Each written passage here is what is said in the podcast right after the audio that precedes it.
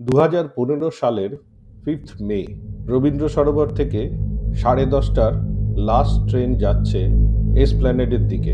কিছু দূর এগোতেই হঠাৎ করে ড্রাইভার ব্রেক কষলেন। কেন?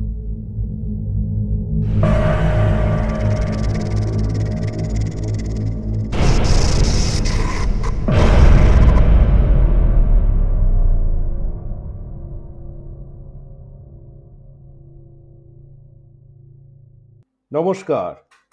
আবার চলে এসেছি আজকে একটি নতুন পর্ব নিয়ে। এই কোভিড পরিস্থিতিতে আপনাদের সবাইকে পুনরায় আন্তরিক শুভেচ্ছা জানিয়ে শুরু করছি আজকের পর্ব। আজকের পর্বে আমরা নিয়ে এসেছি কলকাতার অন্যতম ভুতুরে এলাকা, যেটি বলে পরিচিত সেটি হচ্ছে Rabindra Sarobar metro station.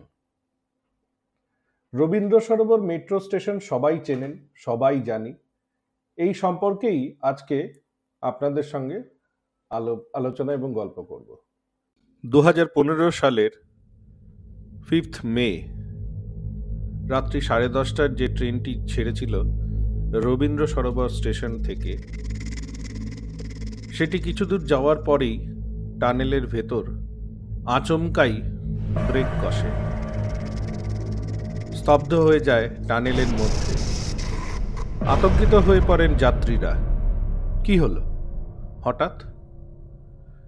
টানেলের মাঝখানে আটকে পড়ার কারণ সবারই অজানা।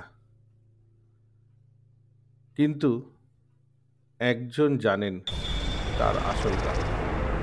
তিনি ছিলেন ট্রেনটির চালক বা ড্রাইভার।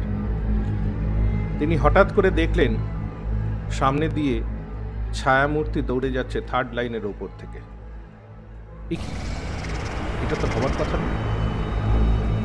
এত রাত্রে টানেলের মধ্যে অন চার্জ লাইনের ওপর দিয়ে কি করে যাচ্ছে একটা ছায়া? মানুষের পক্ষে যাওয়া সম্ভব? না।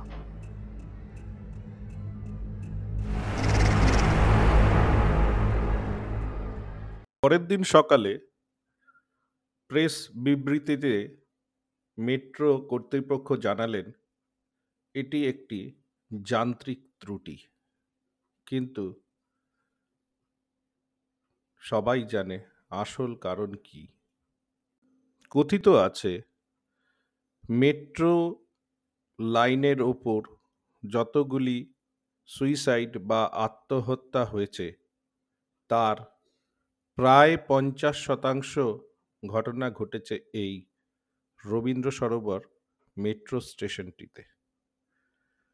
আর রাত্রিকালে এখানে প্রায়শই দেখা যায় কিছু ছায়ামূর্তি এই লাইনের ওপর ঘুরে বেড়াচ্ছে ইতস্তত। অনেক ড্রাইভারের অভিজ্ঞতাই এটি প্রমাণ করেছে। আর দু সালের ঘটনাটি জলজান্ত উদাহরণ তার।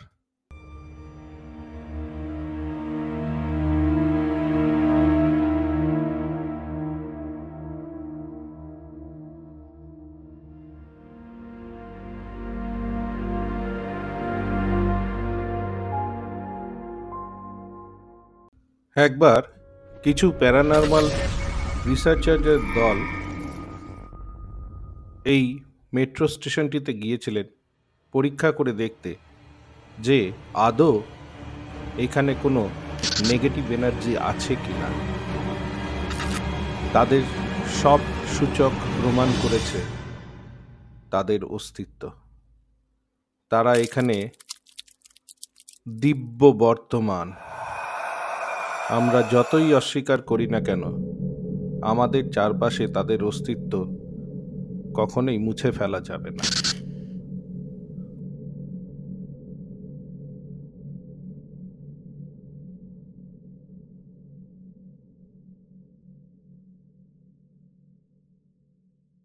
অনেকেই এই স্টেশন থেকে যখন রাত্রের লাস্ট ট্রেন ধরেন, তাদের বুকের মধ্যে কীরকম যেন ঢিপ ঢিপ করতে থাকে। সত্যি কিছু যেন আছে এই স্টেশনটিতে। আর রাত্রে সেই জিনিসই যেন আরও সচল হয়ে ওঠে। তাদের অস্তিত্ব কীরকমভাবে যেন হাতছানি দিয়ে ডাকে আমাদের জগৎকে। তারা যেন বলতে চায়, আমরাও আছি তোমাদের পাশে। ভুলে যেও না আমাদের। আমরাও আছি।